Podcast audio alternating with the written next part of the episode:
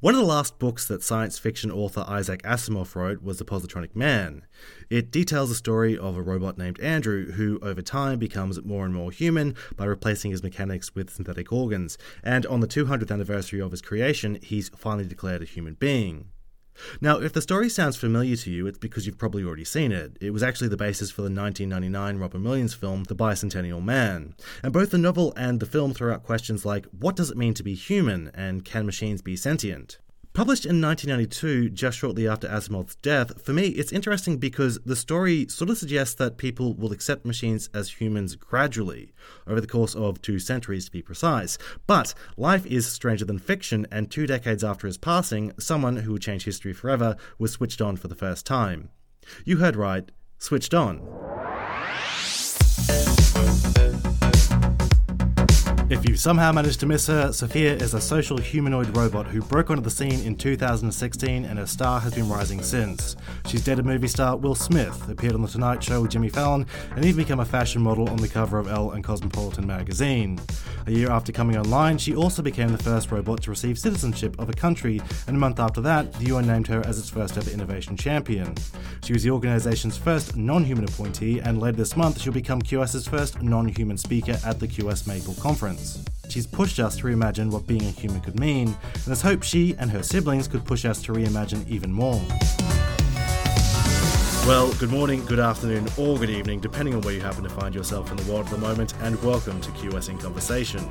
I'm Anton John Crace, and I'm the editor and program designer at QS Quacquarelli Symonds.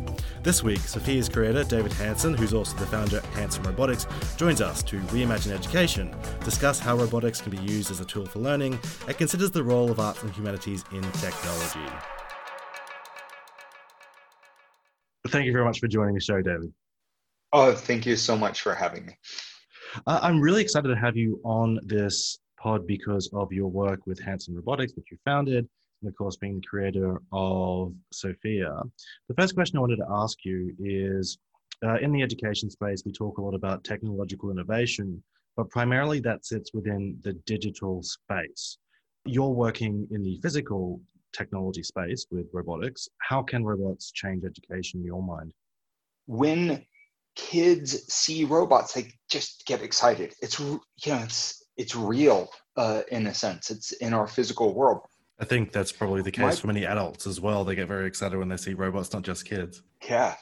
So the kinds of robots that we make look like life forms. Uh, however, what's one of the things that's so exciting about robots is that they move. They evoke life. It's this. Um, in a sense, almost like a science fiction implication that uh, the machines could be alive. They sort of start behaving like uh, life forms, which then also crosses the boundary from just learning about engineering, about what is, to asking questions about what could be. And this is where it spans the fields of, of philosophy, of the arts, asking these deep questions. And ultimately, that's where great the next generation of great science comes from. So the implication that these machines could be alive can be exciting for young kids and um, a serious research inquiry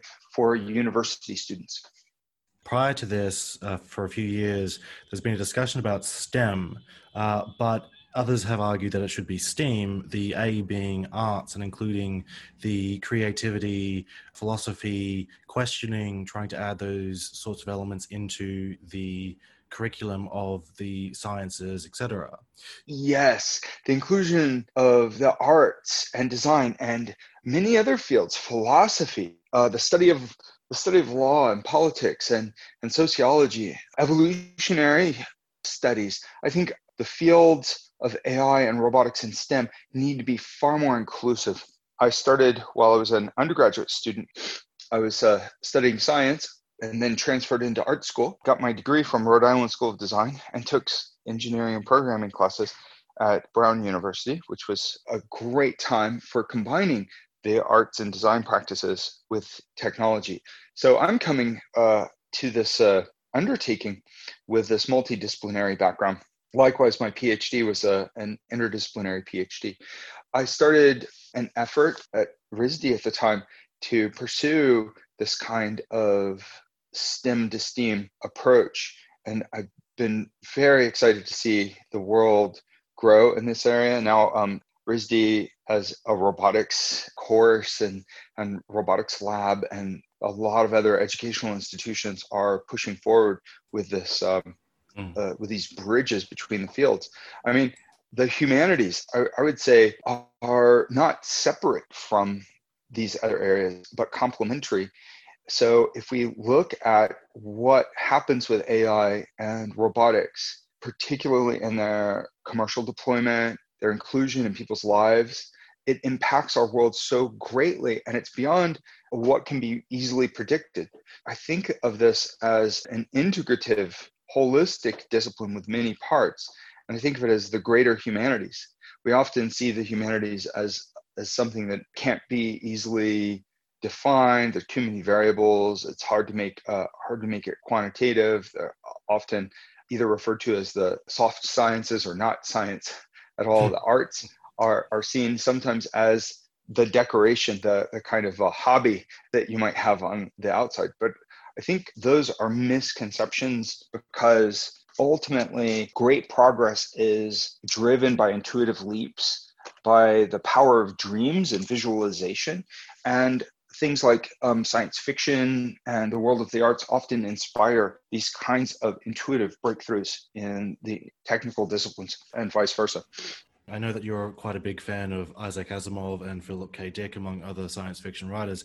Asimov himself was a uh, biochemical engineer, I believe, and he also created the ethics for robotics. Um, so, the, this concept that arts and artificial intelligence or science can't meaningfully interact uh, with each other is is strange, I think. And also, when we're talking about the philosophy and adding that into areas, I revealed uh, last episode that I studied the philosophy of time travel during my degree on journalism. Um, cool. I came I came across a um, an interview that Sophia did with Tony Robbins, where he asked the question about "Do you have a soul?" and Sophia had a very interesting response of, "Well, in terms of a consciousness, then yes, of course I do have a soul, but what what is it that makes you human?" With that, I suppose my next question is we touched on this a little bit, but why build robots? Why have that physical interface when we do have the 3D renderings, chatbots, and you know simply video uh, connections? They they can be used instead. Physical robots bring a whole lot of advantages. Um, the perhaps most important advantage is in the pursuit of next generation artificial intelligence. There is a great deal of evidence that embodied cognition is uh, essential in, cog- in cognitive processes, the process of learning and being aware and motivated, which all are parts of human like intelligence and the kind of intelligent behavior that we see in animals. So, embodied cognition could be the way forward. So, for studying cognition, having embodiment becomes really important. You can't get all of the qualities and full bandwidth of information from a pure simulation. The physics of the real world are more rich and complex than what can be uh, simulated. Also, for learning from humans in the human world, using our tools, working with us, uh, making that emotional connection. But it's also useful for people because if the machines can use our tools uh, and interact socially with us and communicate with us in a way that is intuitive to us and brings the kind of um, uh, social, emotional uh, value that we get from animated characters and from face based interactions from human to human, then they can operate more effectively in our world. They can be better collaborative robots or cobots, as they're called. So, um, and, and there's a lot of studies that show that um, having physically embodied 3D representations, it activates uh, more regions of the brain. There's a lot more ac- activity in the in the human brain. It, people uh, remember the the experience. People uh, with a more lifelike representation. People trust the agent more, connect with the agent, remember uh, whatever the communication is for for a longer period of time.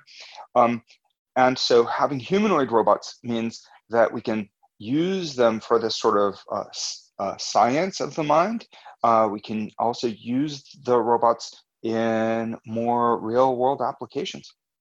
I really like the idea of the cobots, and this does hit on a question that I had written down because often we're talking about the technology is to aid students as a teaching tool, replacing a teacher almost. But when I was doing a little bit of research into Sophia, I know that she's made a couple of comments that at one point, sometime in the future, she hopes that you can go to school and learn herself in my background, I, took, I did a lot of international education, and we talk about the benefits of cross-cultural collaboration and competency. Do you see sometime in the future that robots and technology could learn alongside humans in a similar way and have the same benefits? I, I hope so. Right now, Sophia, like all robots in, in the world, um, Sophia's cognition is very, very limited. Uh, so we interface a lot of state-of-the-art AI and learning tools. And it's more of an experimental toolkit than it is a framework that is constantly growing and adapting. So when Sophia talks about her consciousness and her emotions, that's a kind of interactive fiction as well as an AI framework. About a third to half of what she says is generated by her natural language AI, and the rest of it is put into an interactive conversational framework by our uh, artistic team, our writing team.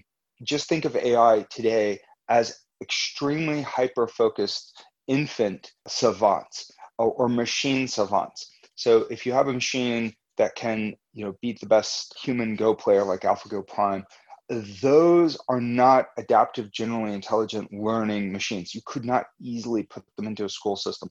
Human students are motivated, they dream, they have imagination, all of these capabilities that allow them to move through an educational system in pursuit of larger goals. For any of these algorithms, Sophia's included, to be a student, we've got to push a lot further. I think that there are problems that will be solved in consciousness. It's going to really push the boundaries between what is what is alive and what is not alive. It's it, it, it's really provocative. If a machine is able to get to the point where they, that machine, like Sophia, could actually attend school, pass her courses, get a degree, move on to a professional career, maybe get a PhD, maybe win the Nobel Prize, right? You know, for for accomplishments and discoveries, then it evokes all of these deep questions. What does it mean to be alive? What is human? You look at like GPT-3. This is one of the great greatest largest machine learning projects ever done and the results are able to produce prose that in many cases is indistinguishable from humans can make like really nuanced logical arguments legal arguments and gpt-3 could write winning college entrance essays. It could challenge the entire meaning of the educational system. But gpt-3 has no motives has no desires inherently it's not necessarily trying to achieve any particular goal so it would not be able to operate in the educational system. You know, it might win an entrance with a with a with a good essay, but what then? What next? I think characters like Sophia sort of push the boundaries by asking these questions. Ultimately, we want machines who care, machines that are symbiotically enhancing humans and helping humans to actualize as well. It's not mm-hmm. just about caring about the machines, it's also about making machines that can really enhance human lives and bring us to the next level of civilization. I was smiling just before when you were talking about machine savants and, and hyper focused children almost that that know how to do one task but the question of whether or not they have those motivations and, and, you're arguing that they don't. It's interesting too at the very end there you're talking about the way in which robots care. And i know that at the moment there are robots like Kaspar and milo that are being used for children with autism because they can um, the, the, children interact a little bit easier easier and understand those uh, facial emotions a little bit better than with human to human interaction. Are there other sort of educational applications that you can see happening in the not too distant future for robots? Oh, yeah, absolutely. So I was the founder of the uh, Milo project and developed a robot called Zeno, and it was a portrait of my son. And that then, as it got commercialized, it was renamed into into Milo. And the, the foundation research for that was done originally uh, not using the Zeno robot, but with an uh, older sister of Sophia um, named Alice. So the autism curriculum was um, developed for for these uh, very realistic uh, faced robots interacting with kids. And what we found in those studies was that the kids Uh, responded, uh, children with autism responded spontaneously to the facial expressions. They made eye contact with the robot. They mimicked the facial expressions. And so we developed a cognitive behavior therapy based curriculum that would standardize this and turn it into a formal curriculum. And, um, and then RoboKind, which started inside Hanson Robotics, we spun that out into its own entity. And that company is delivering these autism therapy robots around the world. So I'm really excited about that work.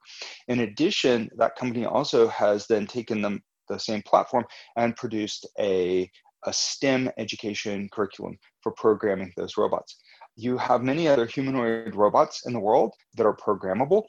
Uh, and these kinds of uh, programmable robots are really exciting, but kids, kids do respond to characters and stories. We're wired that way. It's wired in our nervous system to respond to characters. So having these kinds of characters that can serve these educational purposes really interesting. So Hanson Robotics went on to develop the Professor Einstein. This is a small walking robot uh, with body gestures, arm gestures, and full range of facial expressions made at a very low cost. This uh, then as a programmable robot with an open API and SDK means that you can program it in Python, you can program it in Blockly and Scratch, you can do all kinds of machine perception tasks, you can interface it with chatbots and learn about how to author and build your own chatbot, various robot control tools, ro- robot operating system, for example. Now, the the neat thing is that it can also t- teach other subjects because it's a character. It's gripping. So you can just do natural language interaction to learn a language, a foreign language, for example, or to hear about history. The character can interact and interoperate with uh, with videos and um, app-based interactions. So I see that these are multiple examples at, at several companies, ours included, where you're starting to see the integration of multiple disciplines, technology platforms, and frameworks. And so I, I, think that you're just starting, you know, these these are intimations, these are just foreshadowing of what's to come. We are going to see, I think, uh, being used in pedagogy in really transformative ways. I think gamifying the learning experience in such a way that it activates the deep learning is the next wave of challenge. The opportunity is huge. We and uh, so I, you know, I could go on uh, with examples of what's been done, but what I'm most excited about is what's going to happen next. What we are going to do inside Hanson Robotics, what the students that we're putting these tools in the hands of, what they're going to do, because the future is going to be built by them. So we've got to put the tools in their hands and excite them about those tools. Uh, I really like a lot of what you said in there, and from your previous comments as well, it has made me reflect back on the very first guest we had on the show was Peter Vesterbacka, who was the former Mighty Eagle behind Angry Birds, and his argument was that you know learning needs to be fun. Can you reveal anything about what Hanson Robotics is looking to do uh, soon? Uh, sure, yeah. um, we are releasing the Sophia as a mass-produced platform we sold a lot of robots into education previously, human sized robots, the older mm-hmm. brother and sister robots of Sophia. However, those were hand built. So, one of the things that we've done for the last five years is really concentrate. Uh, behind the scenes, we were building the manufacturing infrastructure and technology infrastructure so we could scale the manufacturing. This month in September, we're launching the Sophia 2020 platform. Sophia is here to help.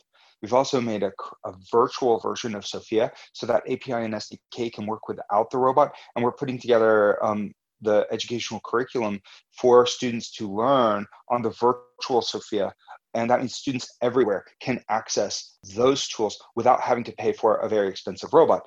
Uh, Hanson Robotics uh, is looking to extend our collaboration. We have re- relationships with some students in institutions all around the world. Uh, and we have what's called the Hanson Fellows Program, where, uh, regardless of age, from any walk of life, can participate and then receive full and open access to our robots to do their own original research on our robots.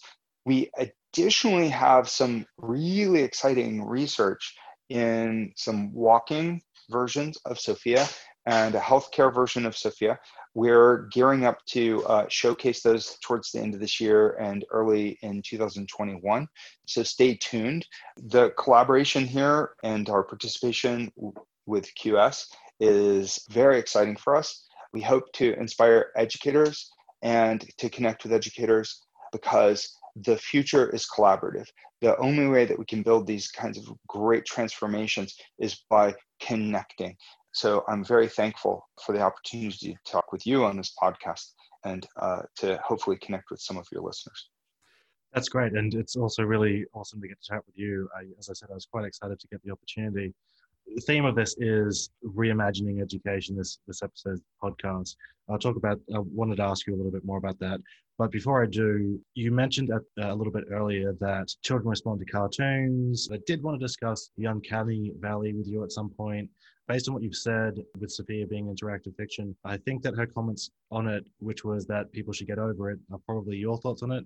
But was it anything that you took into consideration when developing educational tools and robots? Oh, sure. Yeah, I'm I'm fascinated by the uncanny valley proposition. Just uh, you know, a bit of background. A Japanese robotics researcher um, in, in, the late 1960s, he um, came up with this idea that the more human-like you make an agent, it's appealing up to a certain point, you know, very cartoon-like abstraction. But then once you started getting realistic, that it would become unappealing inherently, and only once it became absolutely perfectly real would it become appealing again. But it was speculative. And we should know that human perceptual cognitive system is not two dimensional. And there's nothing that we evolved, there's nothing called realism that we evolved to perceive. We evolved to perceive the real world, we trained to perceive the real world, but we perceive many animated, unreal characters. It is not a simple relationship between realism and appealing. It does turn out that the more realistic a face is, the more communicative it is. The more people will recognize the face, remember the face. So there is communication power to realism. It can also be conceptually challenging. Like this thing looks like it's alive, but it's a machine. Therefore, unconsciously, it makes me question what is human? What is my place? What's what's the sanctity or, or, or what's special about the human. I think these are important challenges to the human identity that can inspire us to think more, to be more cognizant, and maybe also err on the side of compassion towards potential sentience. That is the sentience of other beings, other life forms on the planet, and maybe go outside ourselves in this way. There's also an interesting thing that occurs, which is when something can't be understood completely, it becomes fascinating to people. People like really return to that. And by putting this puzzle out there with robots that you can't quite pin down, you don't know exactly what they are. And there's this both an endearing and lovable aspect, like I hope exists with Sophia, and yet also something that's a mystery and you can't quite get it. And it's maybe you know sometimes a little bit unsettling that that becomes something that fascinates people and people will return to it and that's what i want for robots like sophia i want her and then the works that we do i want them to not just be curiosities i want them to be powerful works of art that stick with people that you can't figure out very easily. I can't say that I have this stuff figured out. I'm still trying to work through it.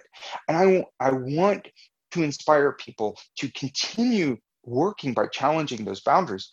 In this way, if we do it properly, then it becomes the kind of entertainment art form that gathers mind share that really holds holds people's attention. So I, um, rather than running away from the uncanny, I, am into it. I would say that it's that a lot of the concepts, the preconceptions around the uncanny valley, are bogus. The idea that you and that realistic robots are inherently going to be a turnoff and nobody will love them nonsense that's that part of it is is definitely nonsense the phenomenon is a lot more complex and it marries merits attentional uh, additional attention and investigation. So we've got to keep pushing the boundaries.